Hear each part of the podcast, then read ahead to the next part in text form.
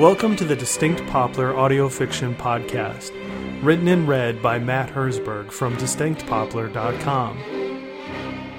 This episode is titled The Gormlachs, Part two.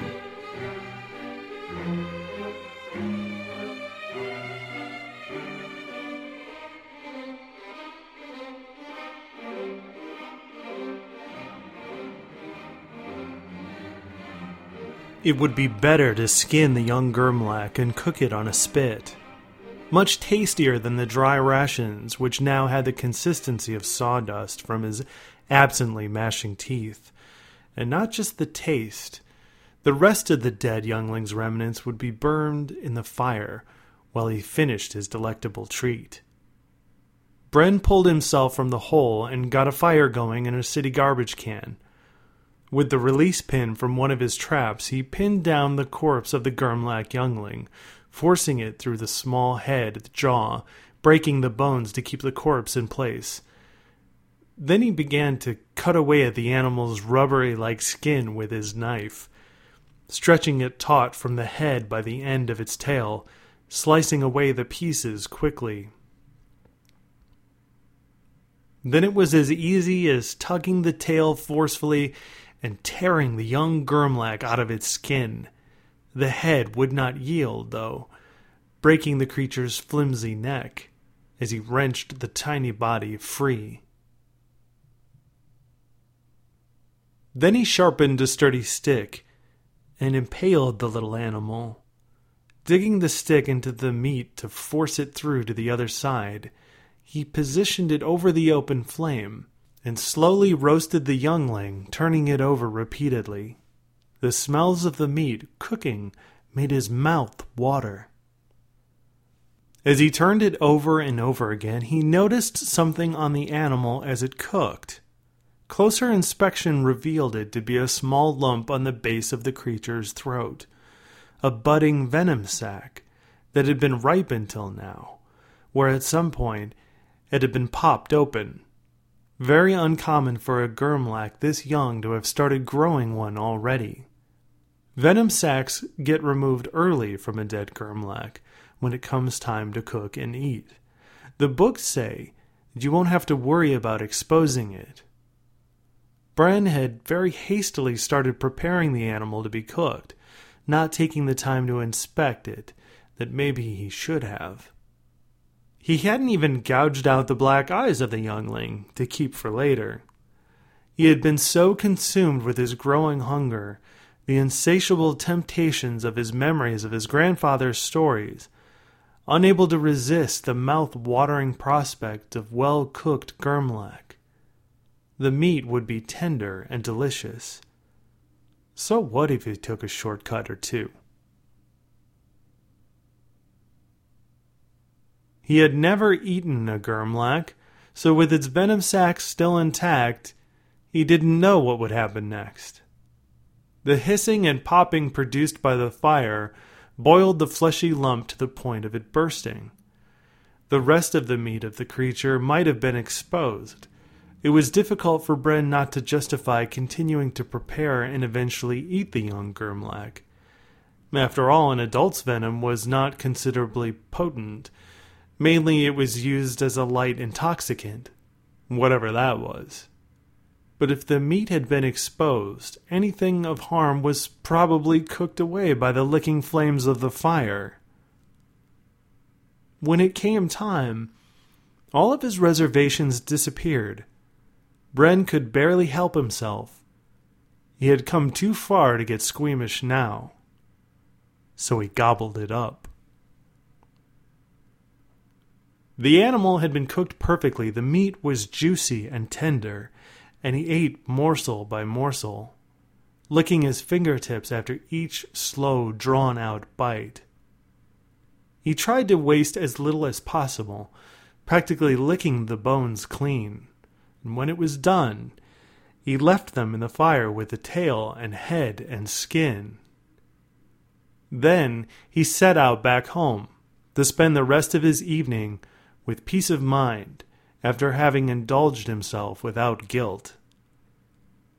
He made his way back to the old building that belonged to his grandfather to the very limits of the neighborhood known as Paradox Park. Lazily, Bren curled up on an old couch in his grandfather's den. All around him, he was surrounded by the rows of growling, snarling, hissing, roaring heads of his grandfather's finest kills. Pieces of them hung from the walls all around him, snouts and tusks and extended ears, three-fingered claws, prehensile tails, long flowing manes and discarded skins. There were many beasts in his grandfather's collection, all of them strange and exotic, and some of them so rare the world might never see them again. Bren could name all in his sleep. He knew everything there was to know about what the animals ate, where they were from, and how to break them for domestication. If any of them were to come his way now, he'd like to think he could track them, and, if need be, hunt them for food or for sport. But there wasn't one single Gormlach among them.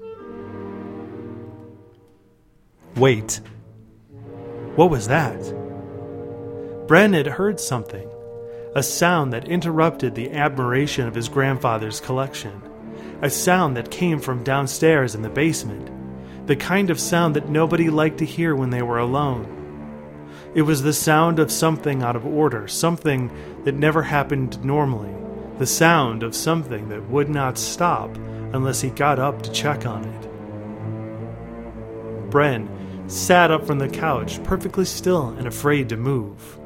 Large, wide eyes and shallow breaths hoped that the sound would not persist. However, when it did come again, his ears were suddenly full of it. A loud, scratching sound that could not be denied or forgotten, like the metal edges of tools being slowly slid across a chalkboard at school. It came again when he stepped out onto the first of many old wooden steps that plummeted down into a spiral staircase. His flashlight was shaking back and forth in his outstretched hand from the unsteadiness of fear. He was vulnerable in a way that was difficult for him to accept, and now it was that vulnerability that ate at his stomach. But yet the sound would not stop, like the scratch, scratch, scratching of an edge on a metal pot, something that made him feel like there were pins and needles stuck into the back of his neck. Eventually, Bren made his way round and round and round to the ground, sweat on the palm of his flashlight handle as he gripped it tightly at the ready. The beam showed the way to the animal pens in the basement, all of them empty except for the family of Gormlachs.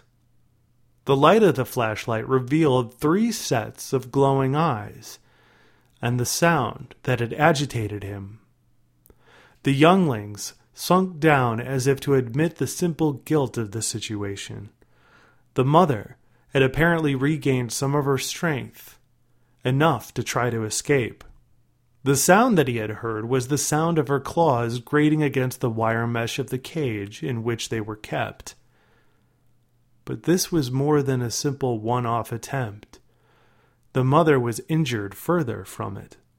Her claws were caught in the wire mesh itself. Some of her scratching had frayed the mesh just enough to the point where it had become coiled, and she had gotten tangled up in it. Attempting to wrest herself free had only made her injuries worse, which was evident in the blood oozing from her pebbled scales. The boy set down his flashlight and opened the pen quickly. The younglings could sense the amount of urgency he carried with him. His hands reached in to pry the mother free as the babies hissed at him. Tiny extended tongues, curved eyes, and tails that rattled back and forth like a snake. Bren knew that if threatened enough, the younglings would come to the aid of their mother, but he had to risk it. If he could pry her free, the mother could be nursed back to health. Left in the pen, if he was hesitant due to the reaction of her young, things could only get worse. He was able to remove her quickly and make his way back up the stairs with her bleeding in his hands. He left everything behind urgently, retreating into the dark. He set the mother down on the kitchen table and inspected the damage. The wounds were deep but fresh, and he could still apply medicine to help the mending and restart the healing process. The problem, however, wasn't from her injuries, but instead from the fact that she would not eat. After hours of care taken to stop her bleeding and treat her wounds, the most important thing for her to do was eat. Still too weak to get up under her own power, Brent surmised that he would have to feed her by hand. He took the syrup from a vial he used to sweeten the bait in his traps. Spreading it across his finger, he eagerly offered it to her, practically smearing the sticky substance onto her lizard-like beak. Unfortunately, she would not take anything from him, and the boy became desperate and worried. The mother Gormlach turned away from what he offered. It was as if she didn't trust him any longer. The same animal which he had gathered up into his arms without provocation earlier that day. Now it seemingly would have nothing to do with him. Bren began to fret. He began to think of the many reasons why the mother was rejecting his help.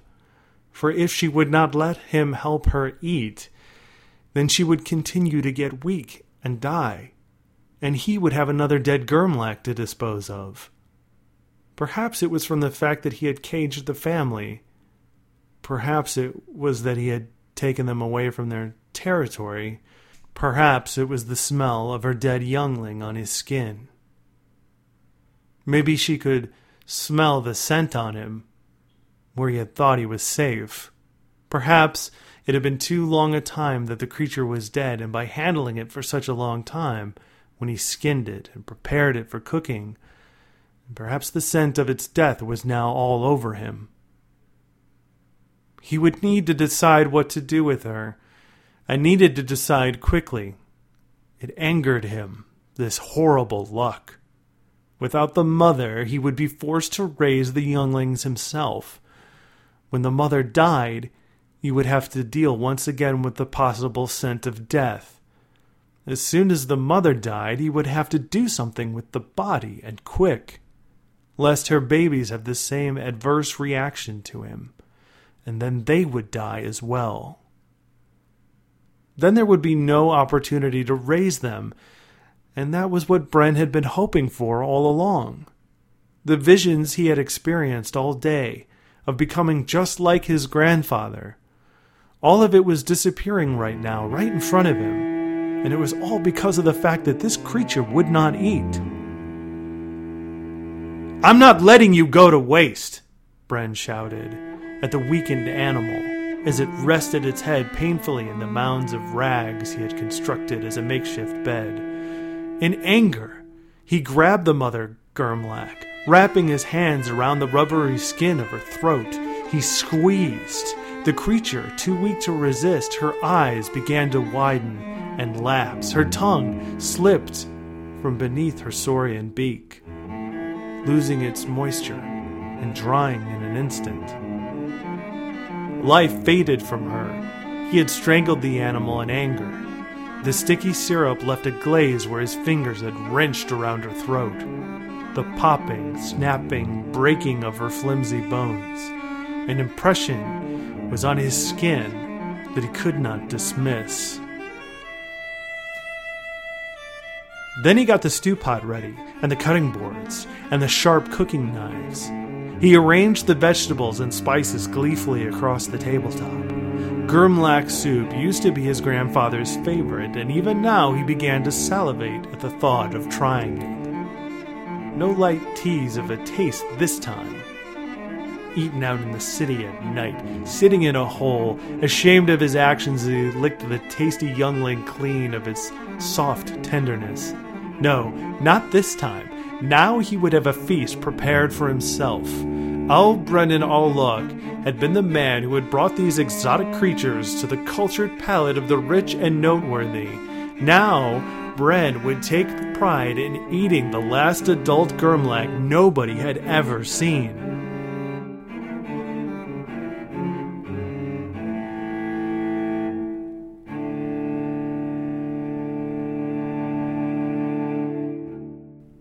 But he had to be careful this time.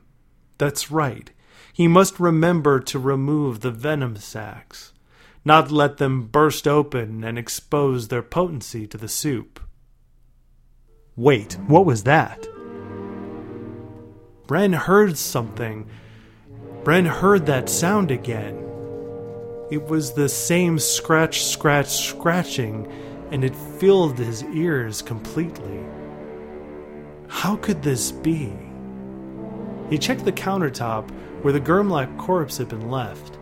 She was still where he had left it, coiled up to be cleaned and butchered.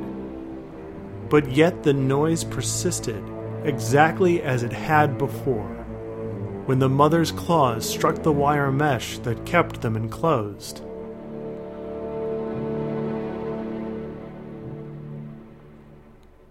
He didn't want to investigate. The reluctance came from letting the dead mother sit when he could chop off her head and stew the meat for his soup, a meal that would last him for a while.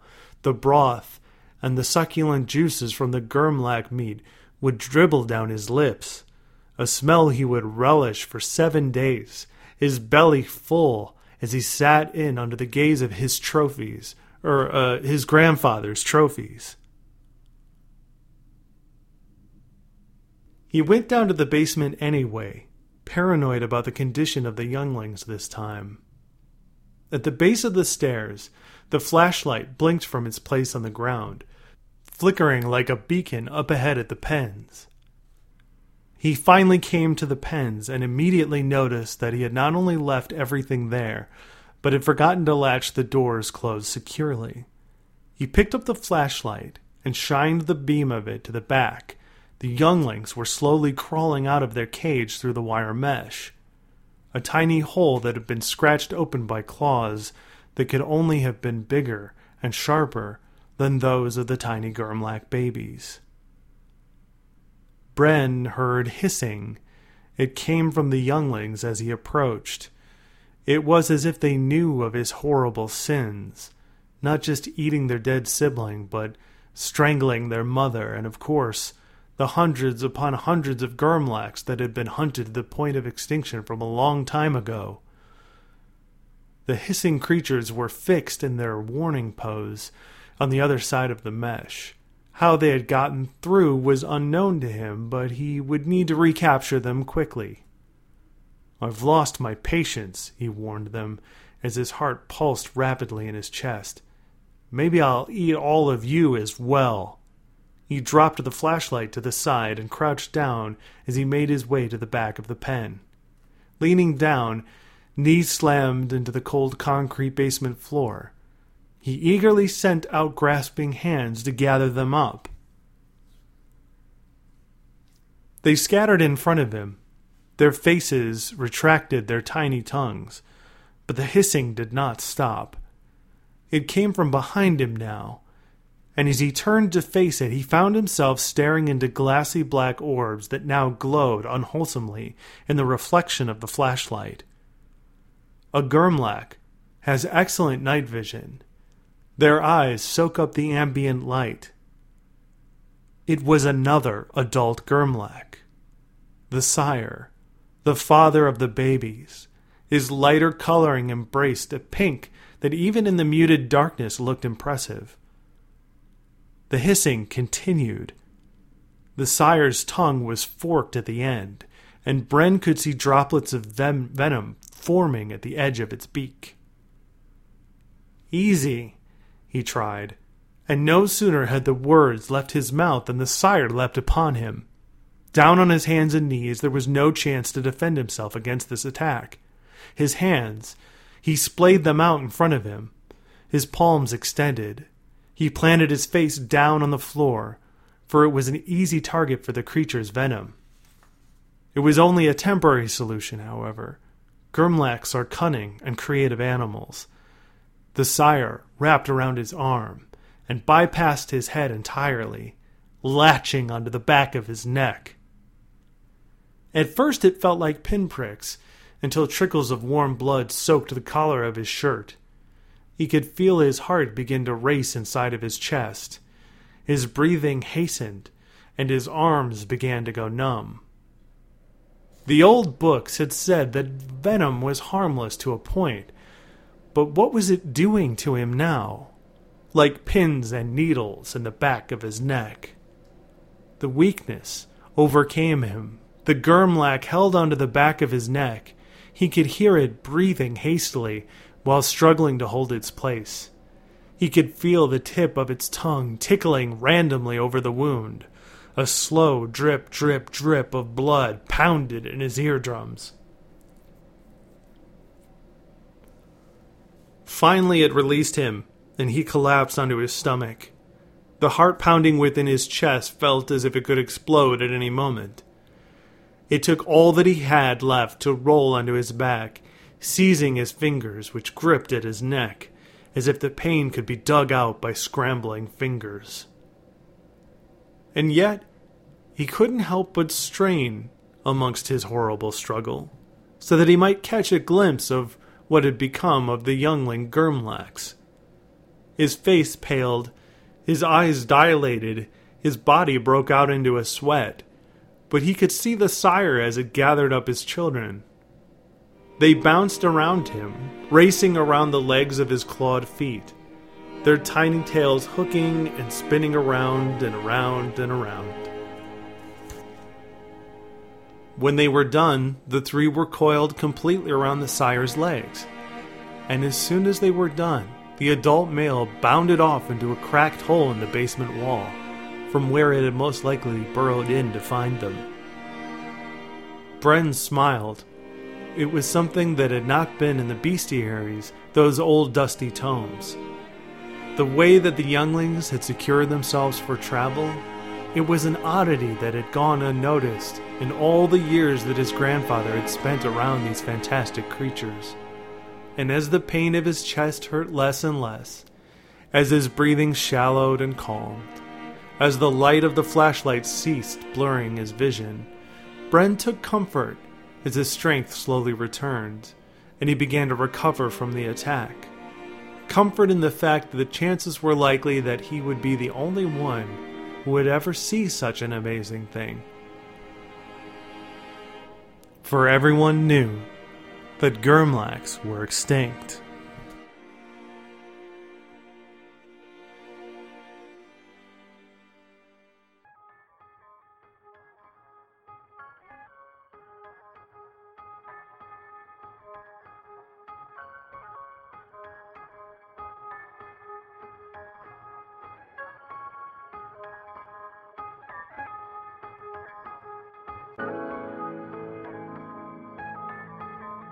You've been listening to The Gormlachs, Part two, by Matt Herzberg. Copyright August thirtieth, twenty seventeen. For more episodes like this one, as well as ebooks and other details about the city of Distinct Poplar, feel free to visit our website at distinct poplar dot com.